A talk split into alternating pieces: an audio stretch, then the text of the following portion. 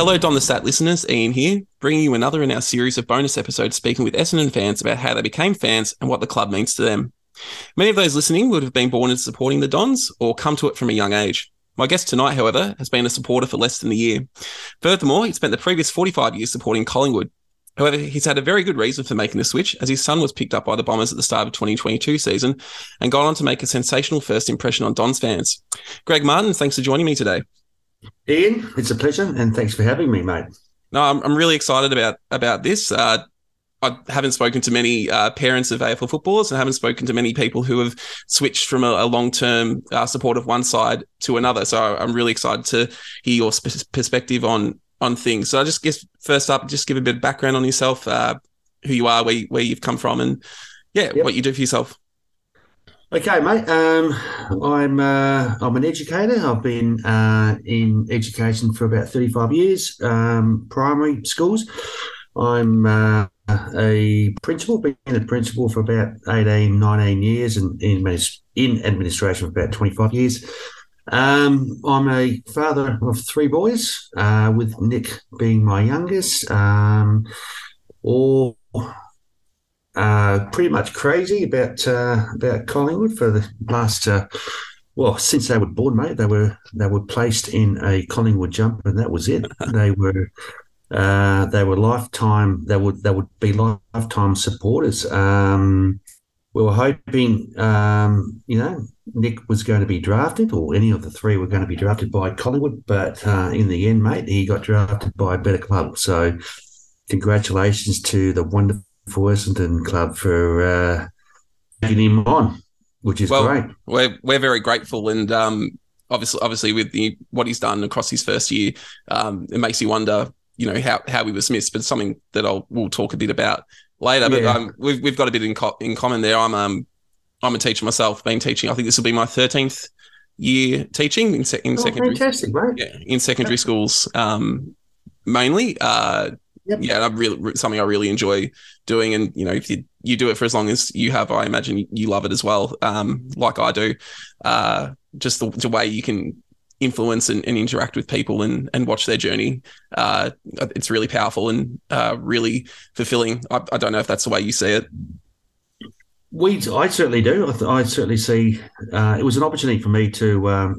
I'm pretty much the odd one out in my family, where I come from a family of pretty much builders and engineers and bricklayers, and like I said, mate, I was the odd one out. Went into education. I've always it's always fascinated me how we as educators, as leaders within our own communities, were able to transform lives and mould kids as well. So they can become model citizens. They can, whether it was in education, whether it was in sport or whatever, it's to see these people 15, 20 years later succeeding in life and being able to turn around and say, well, I played a part in that person's life. I was their teacher, or I was their deputy, or I was their principal. And education's unique. It's I don't know whether you're nursing it or not, Ian, but it is getting tougher.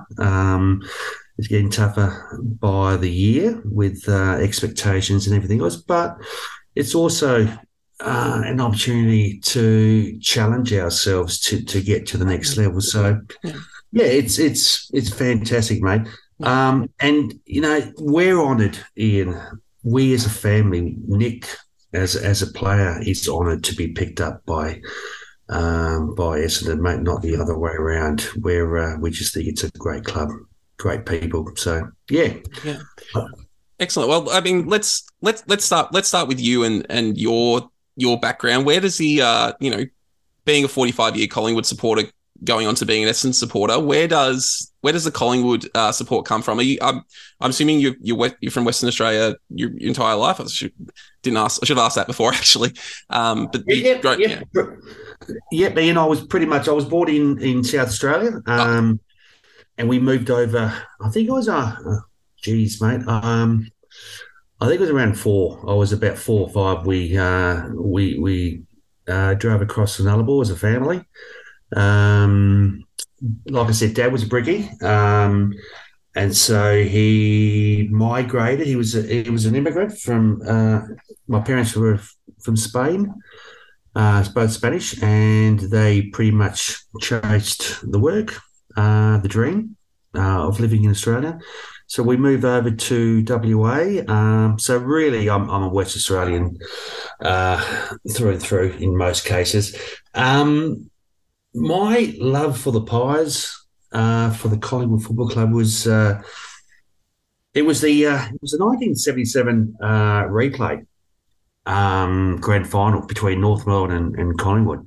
And I remember being at school. One of my close friends at the time, and I was only in year 7 at the time, was Victorian and just loved Collingwood, barracked for Collingwood. So he was one of my closest friends. I thought, yeah, I'll support the club as well. And that was it. That was pretty much the beginning of the end, where for the next 45 years, I supported the mighty Black and Whites. And you know, it's quite funny because when the Eagles came onto the scene in, I think it was 1987 from memory, and all these, you know, the whole of WA pretty much jumped ship and left their clubs they were supporting, and people would turn around and say, well, you know, you obviously now support the West Coast Eagles because, you know, you're from WA, etc. I couldn't see how people could support a club for 10 years or 15 years or whatever, and then just, you know, start supporting a new club just like that, like without even thinking. But, you know, it's quite interesting because, to be honest, it's what I did. You know, after 45 years of supporting Collingwood, within the same day that Nic was drafted, that was it. I deleted the Collingwood logo on my phone.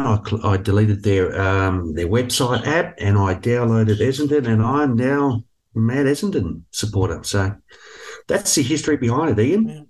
Well, that's quite a story, and I think what you bring up about when West Coast came in, obviously there's talk of Tasmania. I think that the people in Tasmania, there's going to be a lot go through the similar process to what you go through and have to make that decision whether they support, you know, the local side or the side they've had that connection to for such a long time. I guess how can people change though, Ian? How can you change a club that you've loved and admired and you know, you've watched every game and just switch clubs? I don't. I mean, I did it because I had a reason to change to Essendon. You know, but yeah, sorry, mate, keep going. No, that's all right. It is an interesting question. You know, maybe I'll find out more people who have, you know, changed from one club to supporting Essendon, and I can speak to them about it. We can build some sort of psychological profile of what sort of people change. But look, obviously, as a Collingwood supporter, Essendon would have been one of the biggest rivals. Just how did you view Essendon as a Collingwood supporter, particularly prior to Anzac Day? I think we'll talk more about Anzac Day in the next little bit, but just, you know, what was the view of Essendon as a Collingwood supporter? I actually didn't mind Essendon, to be honest. I quite liked the club. I admired people like Sheedy. I think he's an amazing man. He still is an amazing man. I mean, although I have never met the guy, and I'm hoping that I will meet him eventually over the next year or so. But it's just, I had great admiration for the club. I still do. Admiration. I more disliked clubs like Carlton. You know, I hated Carlton. I hated West Coast Eagles for whatever reason. But with Essendon, Ian, I had admiration for, you know, people like Salmon, people like Watson. Who was he? Can't think of the guy's name. He was on the board recently, and Madden. Madden, yeah. Just great admiration for these players, and in the 90s and early 2000s, you know, people like Hurdy, you know, you get to acknowledge these very talented and gifted people who played for a great club. So the only club I hated was pretty much Carlton, West Coast. Yeah. Well, I guess that probably made 2018 especially hard for you then, I guess, at the time. Oh, it was rigged, mate. I think we were hard done by. Back then, I think Junior Rioli was nowhere near the ball when he shepherded it out. And in the end, I think we were hard done by. I think we should have won the game. But it's like it was like the Wayne Harms, mate, in the 79 grand final. I can't remember. Yeah, against Carlton, where they before my time. It was in the grandstand when he knocked it back in, and yet they allowed it to play on. So yeah, well, that you sort of came into being a Collingwood fan in the middle of that long drought that they had from 58 onto 1990, and so you would have been I think 13 years supporting before they finally taste this success. Again, obviously that came against Essendon, so a lot of Essendon fans listening to this, this is not a pleasant memory for them. But what is it for you in terms of 1990? What did that mean for you as a long-time Collingwood supporter at that time? So I had been pretty much supporting Collingwood for 13 years, but and I had seen quite a few grand finals, Ian, in that time. I mean, it was the, I think from memory, 79, 80, 81. I think we missed out in the 82. And then we played the next grand final, was the 1990 against Essendon. But of just great memories of people. I absolutely, and still do admire this man. I loved Peter Dacos. I just admired him as a talented footballer, as a talented player. Gifted on so many different levels. And, I was just going through my study the other day, cleaning it out before I head back to work, and I came across a personalised or signed airline ticket that I saw him on the plane, and he said, "T. Greg wore the best Peter Dacos 35. He was just, I don't think he was sensational in the 1990 grand final, but he was still magical. He's still magical on many different levels. I think the greatest thing I remember was probably when it was Danaher, I think, hit Rowdy just before halftime. And I think Rowdy went down. Brown went down, and I don't know whether it was concussion or he had broken ribs, but he went down, and then it was all in. It was all in. It was pretty much the spark that, I believe it was a spark that motivated the Pies to go out there and just pretty much destroy Essendon on every level. I think, and from memory, I think the Dons only kicked 6 goals for the game. I can't exactly remember, but it was a well. It was a long wait. 13 years, and finally we won the grand final. But you know what, people, there are spectators, there are supporters out there who have been waiting a lot longer than me. I mean, how long have the St Kilda spectators or supporters been waiting for their grand final? I've been pretty lucky. I've been able to witness 2 grand finals during my time. So it was more. I think Dacos on the day, it was more, even Graham Wright, the way that he played his wing. But it was the players. I thought Lethal Lee, he was an outstanding coach, a very smart, tactical man. Still don't understand why he was sacked for Tony Shaw, because he went on and won a three-peat, I think, for Brisbane. But just the way he coached him. That's pretty much it, Ian. That's great. I mean, sorry, I was a 4-year-old in 1990. I wasn't even supporting Essendon at the time. So to hear,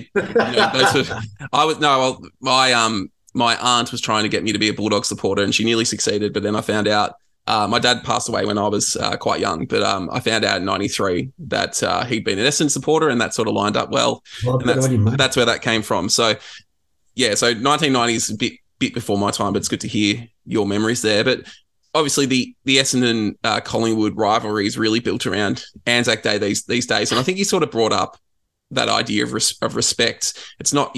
I think both sides tend to respect each other because of that day. Have you ever managed to get over for an Anzac Day clash and experience that yourself, or is it something you've just witnessed on TV?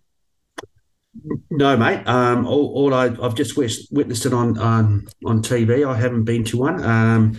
We were thinking about going last year, but just couldn't get airline tickets, couldn't get accommodation. Like it was such a short notice. And to be honest, we never thought, not that we would go just to watch Nic, but we never thought that Nic would be playing in that game, to be honest. So otherwise we would have booked it beforehand. But it was, Anzac Day is all about those who have fought in the trenches so that we could live our lives in this great nation.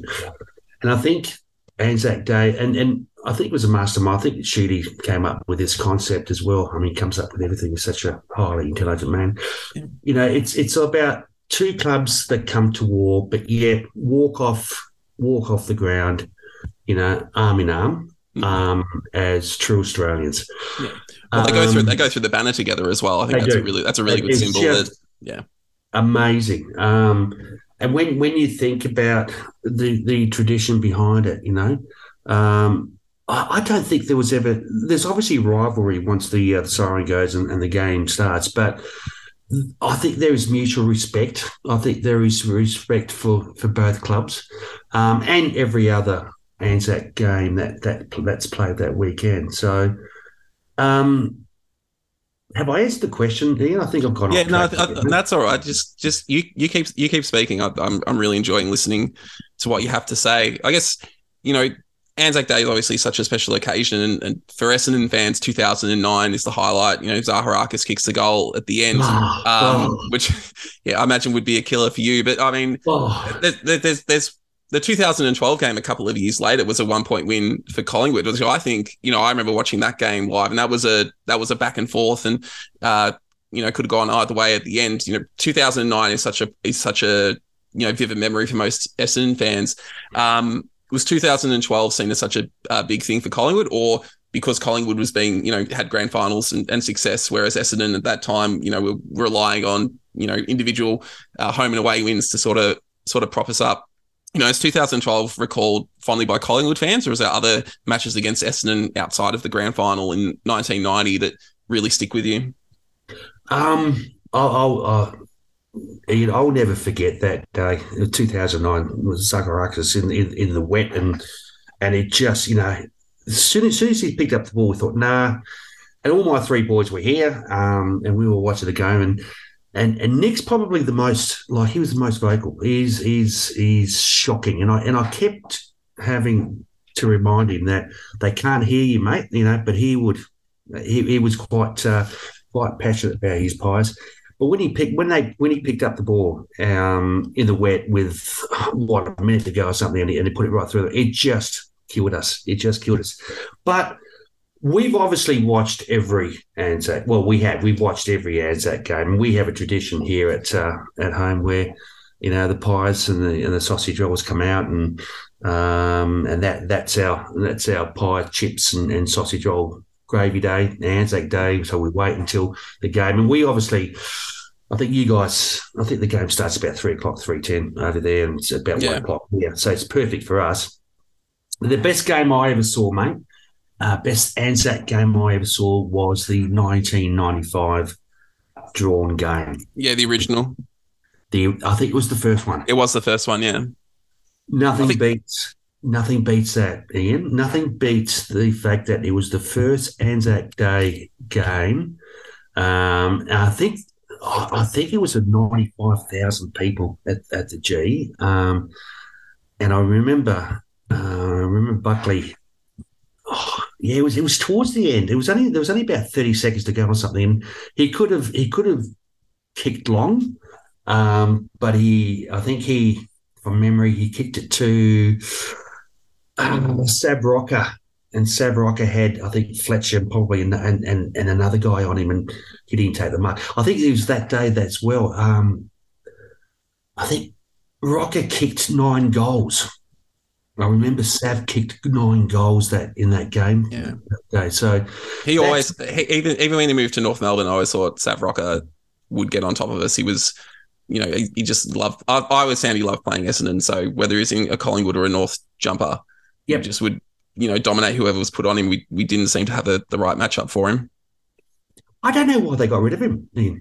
I still, to this day, I don't know why Mick Malthouse got rid of him.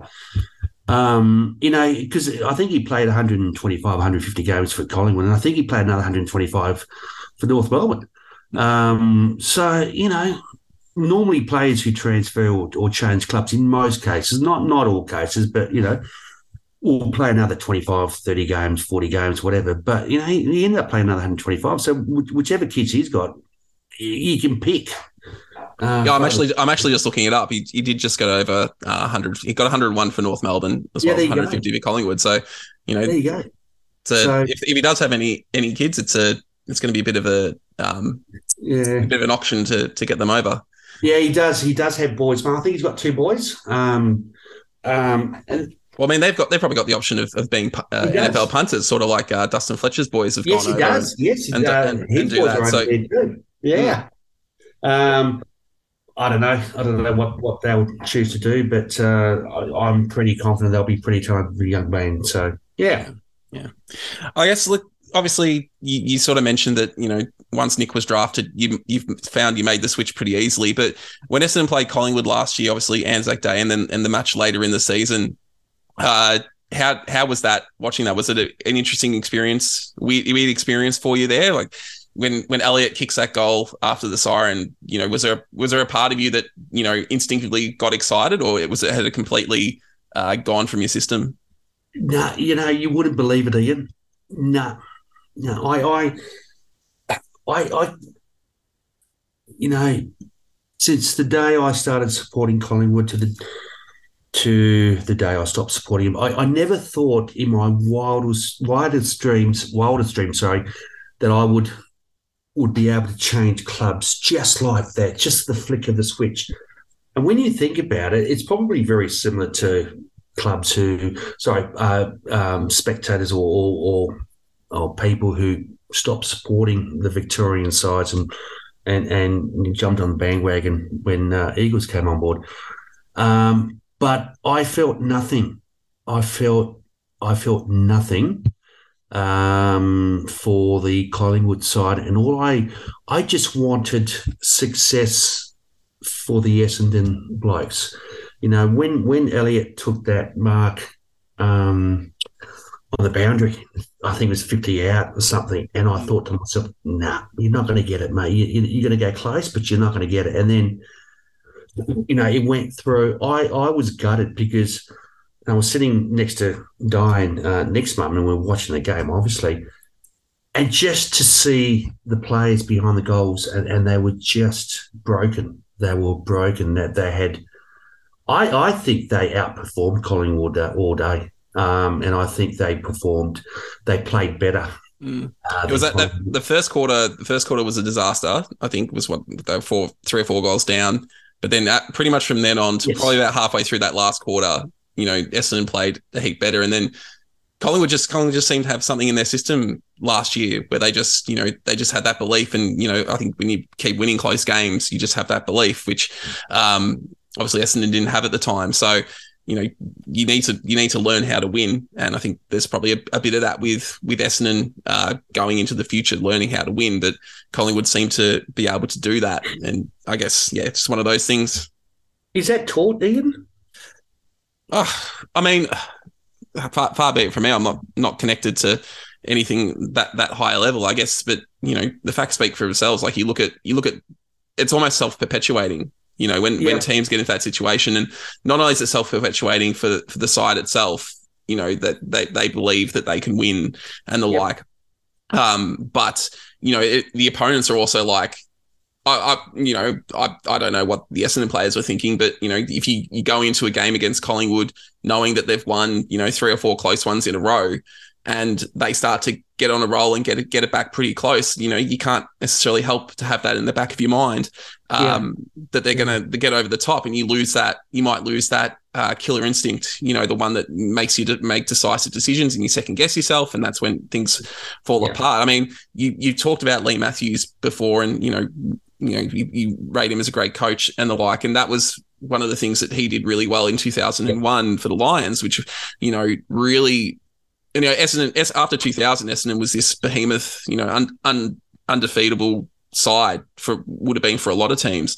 And his genius was being able to convince the Brisbane Lions that, no, they weren't. They were just regular players, and get that mentality into his players, which meant that they could get over, you know, that mental hurdle of playing a side like Essendon. And as we all know, the rest is history with what that side accomplished. So, you know, I'm not necessarily sure whether there is a right or wrong answer to that. I'm not a psychologist, so yeah. No, I mean, nor am I. I'm just asking the question whether it can be taught. So yeah, I guess it's sort of a learned thing rather than that's it. Yeah, you know, explicitly spoken about. Yeah, I guess let's just sort of finish off by, you know, talking about the fan bases. What have you noticed any similarities or differences between the way the two supporter bases act or consider their side? Is there anything you've noticed there?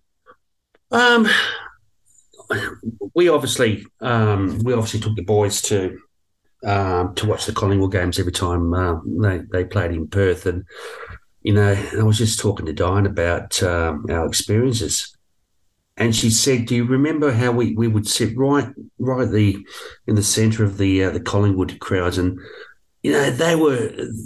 What's the right word to use? They were entertaining on many different levels. And great people.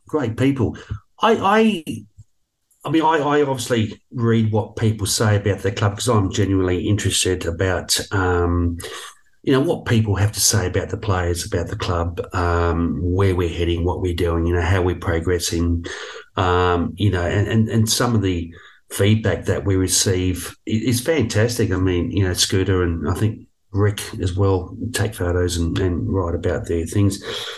I wouldn't say there's much, you know, you get your eccentrics, you get your, you know, who are, and you get your supporters who are loyal and supportive and just over there in the background supporting the club. It's 6 and 1/2 of the other, Ian. I really wasn't involved in following a club until actually Nic was drafted, and then I went on to Twitter and everywhere else and started reading stuff. So I reckon you get you're all sorts in every club, and it doesn't matter which club you go to. So pretty much the same, mate. Yeah, I mean, like, I guess we're all people, and every club's got a cross section of the community, you know, amongst their supporters, and, you know, so I guess at the end of the day, they mostly would be pretty similar. Well, let's start talking about. Let's move on to sort of more looking at the past year and your experiences and Nick's experiences. Let's just start with. What's your experience of the Essendon club as a family member of a player? So I think the only game you were able to get over for the year was Nick's debut. What was done for family members, you know, for that debut game, and what does the club do in terms of keeping you involved or keeping you updated? Well, as you know, Ian, Nic was drafted pretty late. I think it was February. Yeah, I would looked it up before. It was February.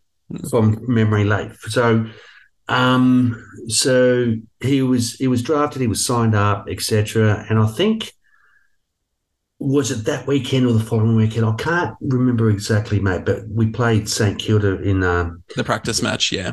In a practice match, I think. And so all the parents were flying over, and we all received an induction about the club. We had a tour of the facilities, etc. What an experience, you know! What a day! What an experience! And you know, halves, I think, spoke to us about the DNA of the club. Various other people spoke to us about their departments and what they do, etc. And Ian, I was welcomed. I was as a parent, as a member of the family, of the Essendon family. It was very much inclusive. It was very much about, you know, ensuring that my needs as a parent were met. And I've just had nothing but positive experiences. We're not, I'm not the sort of person that will jump on the phone tomorrow and, you know, and give Brad Scott a call and you know, tell him this or tell him that, or give Chris Byrne a call, who's the welfare officer. I don't think I made contact with Chris for the rest of the year. That was pretty much it. But I know that, you know, every time I wanted something, or if I needed something, which I didn't, but I'd go through Nic. Nic would then ask the club for whatever. But it's very, very family-orientated, family-based type. And once again, Ian, because I haven't experienced any other club, I'm making the assumption that every other club's like that as well. But I think Essendon is different to a certain degree because of what they do for their players and how they welcome us into the everyday lives of the Essendon family. So, yeah, I hope that's answered your question, mate. No, that's really good. I actually, yeah. So Nic, when Nic was selected in the supplementary period, he was also selected with Tex Wanganeen. And yes, after you talked about having, you know, parents having to come and do an induction, I was wondering if they made Gavin Wanganeen do an Essendon induction. Is he sitting there next to you? No, Gavin. I would have loved that, mate. I would have loved that. I tell you what, I would have had a photo taken with him if that was the case, but. No, he wasn't there, mate. Tex's mum and her partner, her husband, were there. Yeah, beautiful people, lovely people. So, yeah. Excellent. So, like, let's talk about Nic specifically then. So, how long has he wanted to be a footballer? Is it something that he's had since he was, early childhood, or is it something only developed in his teen years? Since he was a kid, mate. Since he was a toddler, he would, he it's just amazing. And all my three boys were very much wanted to play AFL, wanted to get to the next level, wanted to play for Collingwood, etc., etc. But there was something different about Nic from a very young age, where he would, as a toddler, as a 3-year-old, as a 2-year-old, he, you know, every time the footy game, whichever game was playing, he would sit in front of the TV and just study the game. And at times he was a little bit too close to the screen, and that's when we realised you needed glasses. So we quickly got him glasses. But he, even as a 3-year-old, when he was standing there, he would watch a game, and we actually thought he was going to be a goal umpire one day, because all he would do was stand up and give us, you know, during every game he would before the goal umpire signaled what it was, he would give us the point or the goals, and I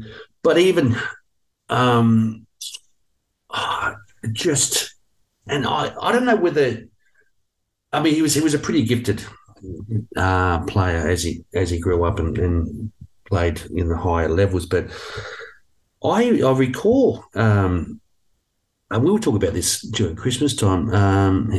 Diane, his mother, and I took him to ice kick, and his siblings came along to watch him. It was his first game in that, and we recall he was obviously mad about Nathan Buckley. So yeah, he's number 5 jumper on it, etc. And we got out of the car, and he tucked his jumper in and he pulled his socks up, and we said, "No, mate, no.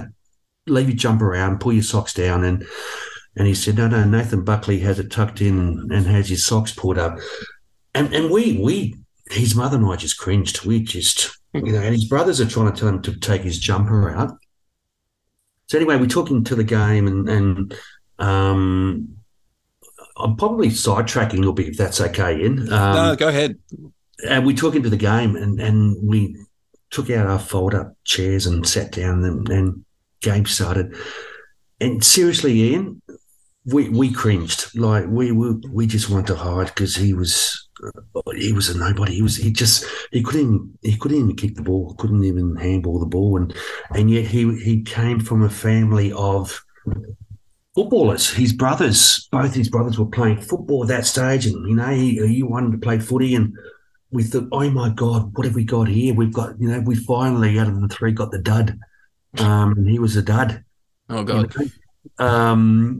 But then obviously with time, I remember he had just transferred to Year 7, Trinity College, which is a PSA school, private school here. And he was playing against another PSA school, another Scotch college, I think. And I took time off from work. I just went down on a Friday to watch him play. And Ian, by half time, this is a 12-year-old. By half time, he kicked 12 goals. I remember he kicked 12 goals, and he was playing as a high half forward. What was a half forward flanker?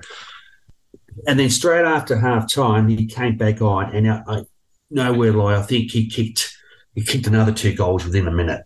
Ian. So he had 14 goals to his name, and then the coach did the right thing. He took him off, and he spent the rest of the third quarter sitting on the boundary, and then in the fourth quarter put him in. I think he put him in the back line, so he ended up kicking 14 goals or something for the day. But from day one, Ian, he was just a fanatic. And he's probably the craziest one out of the three when watching games. He's just so abusive, and he's just unbelievable. And just, the things that he used to say and swear and carry on, we had to remind him, look, mate, they can't hear you. It's not going to change the result. So, but yeah, from day one, mate, day one. Yeah. I mean, yeah, there seems to be something about Nic and debut games. They're quite memorable, especially based on what we saw last year. But I guess the question on everyone's lips, and I have read articles and gone back into looking into the stories that came out about Nic following his debut, but. What led to him going undrafted in his year? Because you look at the skills that he has and the qualities that he has, and I can't see how he slipped past all those clubs. And then, yeah, I guess what's your take on and what happened? So, Ian, he had he played in the 2018 Colts Grand Final, which I think is. I don't know what the equivalent is in Victoria, but it's the under-17s, under-18 competition, right? And he played in the grand final, and he played with Mitch Georgiadis, so they were both on the same side, and they I think he kicked three goals that day, and performed extremely well. So he graduated from school that year. Come December, he gets an invite to the State Academy. And, Peter Sumich wanted him to be part of the team, Adam Jones. So he went training. I mean, this is how dedicated this kid is. So he graduated in 2018, got the letter, got the invitation on... I think mid-November or whatever, was about to go to leavers. He was about to go on leavers down south, and he chose not to go because he didn't want to miss out on any sessions with the state sides, with the state academy. And I recall his mother and I saying to him, they're going to understand. This is leavers. This is And no, he stayed behind and he attended every training session. So leading up to the following year, in all the practice games that they played against, other league sides, other waffle clubs, teams, etc., he dominated. He was pretty good. He dominated and he played extremely well. And we were quite impressed with the way that he had progressed and how he had come so far. To be honest with you, Ian, he had a shocking carnival. He was touted. I remember talking to his manager and even reading articles and that. I think at one stage he was touted as a top 20, as a top 20. Obviously, and then he went to the carnival. He played two games. It was fairly average. Sumich dropped him for the third one, rightly so. And then he played in the last game against Vic Country, which they won, and they won the carnival. But he wasn't the best, Ian. He was quite poor from his own admissions. He knew he had played poorly. But to be honest with him, he was probably played out of position as well. He was played at full forward, even though the following year he played that position with Subiaco. And so he wasn't really given an opportunity to do a lot of running to really show his skills. The other thing also, Ian, as an educator, that people are talented. And when they've got the talent and – they're out there trying to display their talent, they're not always going to be successful. And so in this case, he just had a bad batch. He had a bad 2 or 3 months, and the carnival and that was pretty much it. He went from being hot to no one won a bar of him. It's amazing, absolutely amazing. Was he? So, did he go into the draft knowing that he wasn't going to get picked up, or was there still some sort of hope? No. There were still three. There was, I think, 3 or 4 clubs. Sorry, Ian.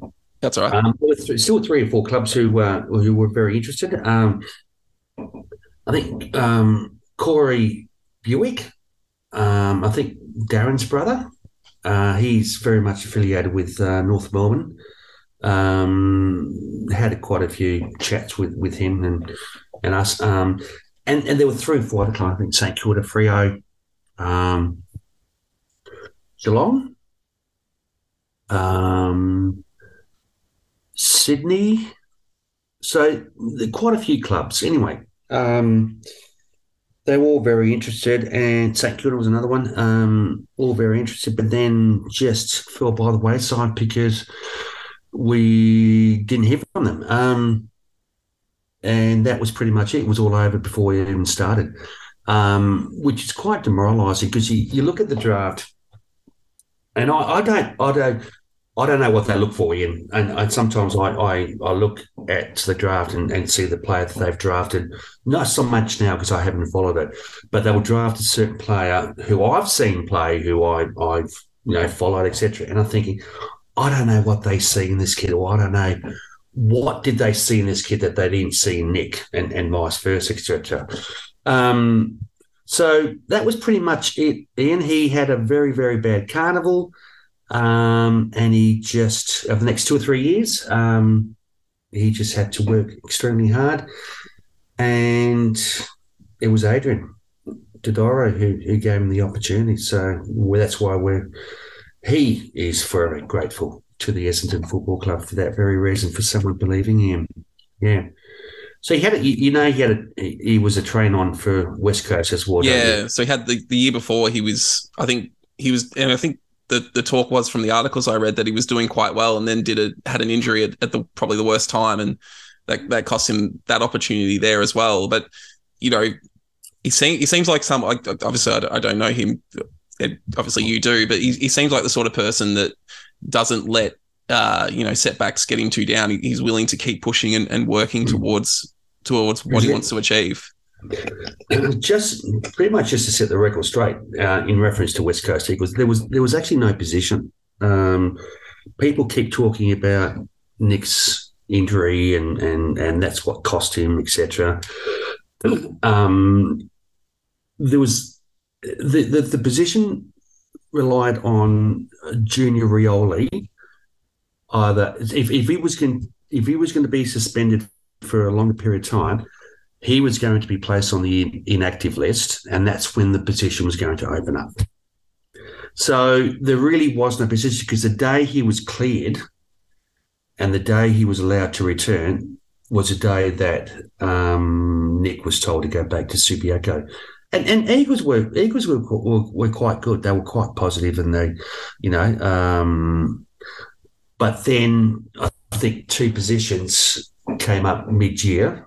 And they never chose him, which is quite flabbergasting at the time, but that's pretty much it. So what was the question again, Ian? Once again, no, that's sort of what I was going to ask. I guess, you know, you speak about Adrian, you know, contacting him and getting him down. Do you know what it was that attracted Essendon to Nic? I mean, sorry, yeah, it meant Essendon were looking at Nic. What drove them to offer him a chance to train on? Was it ever said, or did they just say come down? Adrian had been tracking him for a few years now, but I think probably Adrian is very similar to Sheedy. You know, that they manipulate their own environments to suit their own needs and get who they want, which is fantastic.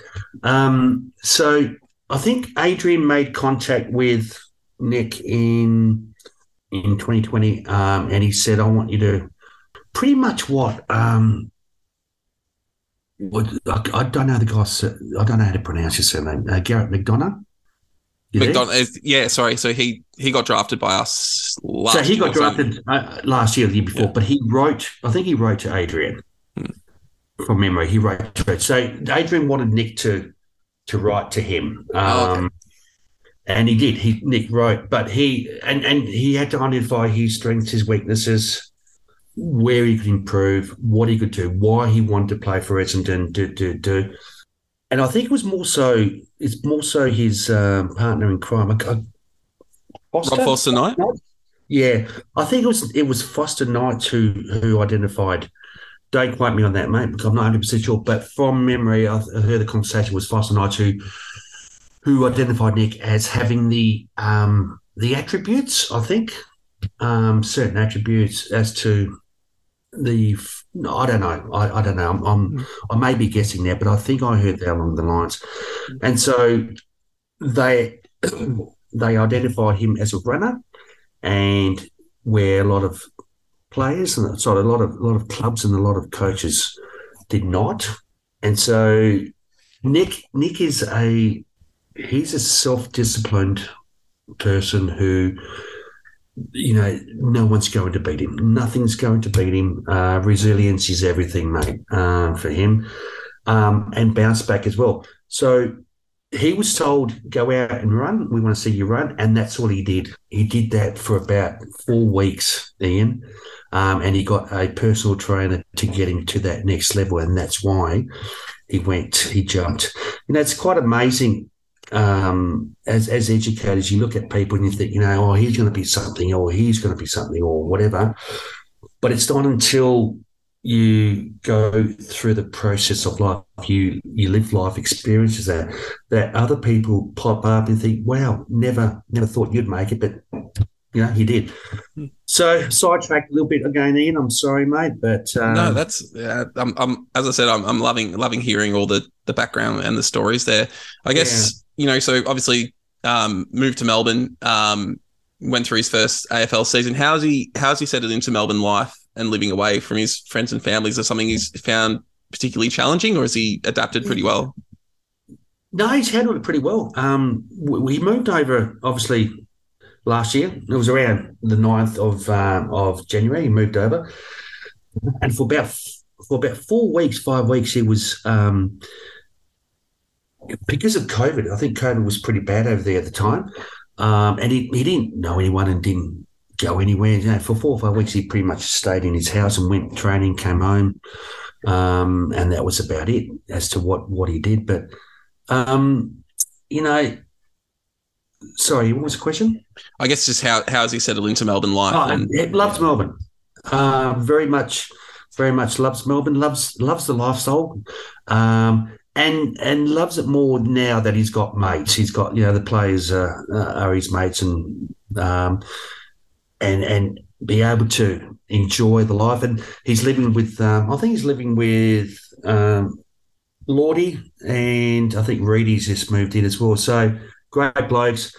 So yeah, and that, I think that was another concern of Adrian's concern was the fact about, you know, so are you going to come to Essendon and stay for 1 or 2 years and, you know, try to get back? And that's not the case. That's not the case with, he's very much, Nick's very big on loyalty, and he's very much loyal to the Essendon Football Club. So I reckon he'll be there next, you know, hopefully, if he continues to improve and do well, you know, for the next 5, 6, 7, 8 years, mate, well, because he loves the club, mate. So, yeah, well, fingers crossed. I mean, so this is his first full AFL preseason, and I do follow Nic on Instagram, and I have seen, you know, some of the clips that he's posted, and he looks like he has put in a mountain of work over the past, you know, of his own volition, and, you know, that sort of reflects what you were saying before about how self-motivated he is. How's he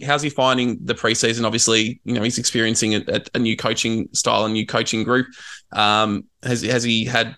I'm hoping he's had positive things to say about how things are going and how he's feeling heading into 2023.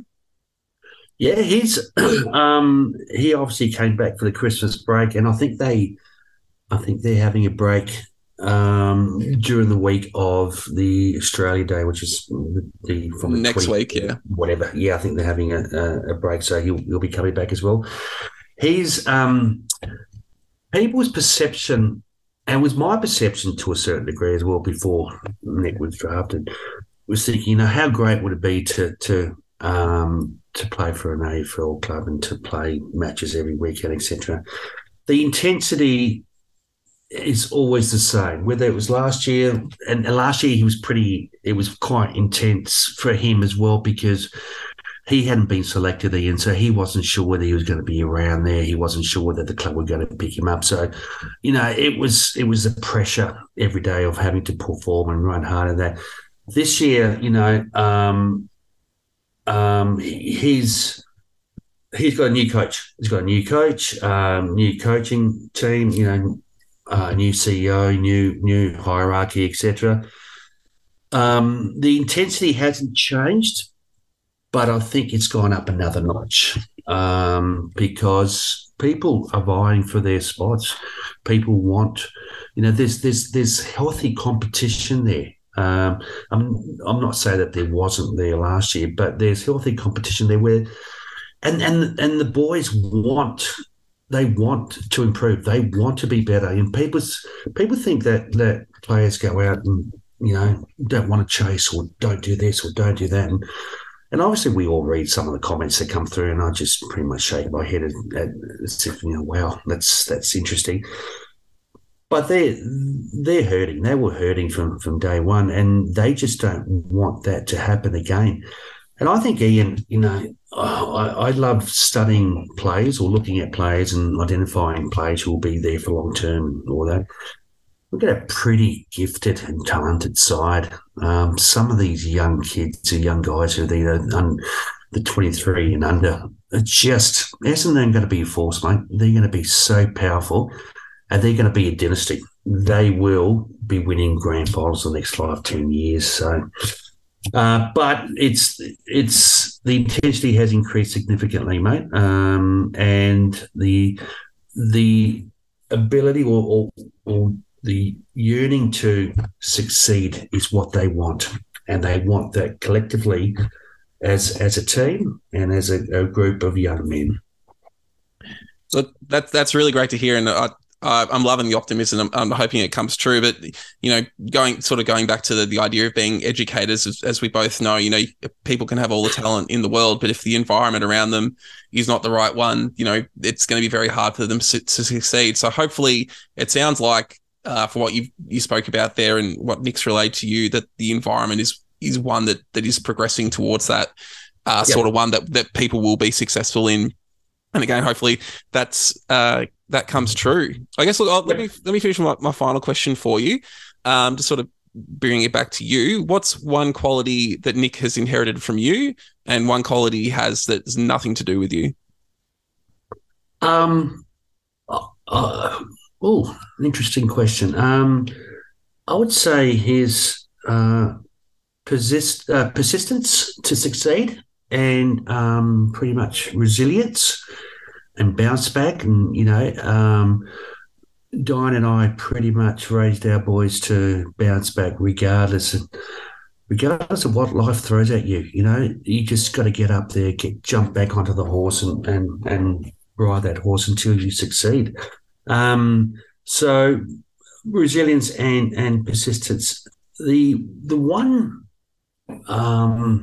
one thing that he doesn't get from me is, and probably picked it up already, is humility. He's a very quiet, humble kid, and he gets that from his mother. He gets that. So Diane's very quiet, humble, and that's where Nick gets the trait from. So yeah, so he's got hopefully the best of both parents, and he's able to then, yeah, one day mould himself and become who he is. Yeah, well, as I've said I'm really grateful for having you on and you sharing your story and, you know, sharing what you know about Nick. I think, you know, we're, as Essendon fans, we're all super excited about what he's accomplished so far and what he could accomplish. But to hear, you know, what you've got to say, I've really enjoyed it. I know when we started this, I said, we'll probably go for about half an hour and it might push to 45 minutes. But I think we've getting close to the hour mark. So, but I'm sorry about that, Ian. I do tend to ramble on, mate. So no, that's fine. Don't be sorry at all. I've really enjoyed every minute, and hopefully the listeners will too. Any final messages or thoughts from you? No, I just love you. I love your work, guys. You know, and Jonathan as well. I listen to you guys all the time. You know, I just want what's best for this club. I think it's a great club. It is a great club. There's no question about it. And they're going to be very successful. And, you know, the next few years, 2 or 3 years, we're going to be playing finals because they're just a very, very gifted group of young men. So keep the faith, I think. I've got to choose my words carefully, obviously. Keep my faith and keep the faith, and hopefully we'll start playing finals soon. So thanks for having me on the show, mate. Excellent. Really appreciate you giving up your time to speak with me. Thanks again, Greg. Go Dons.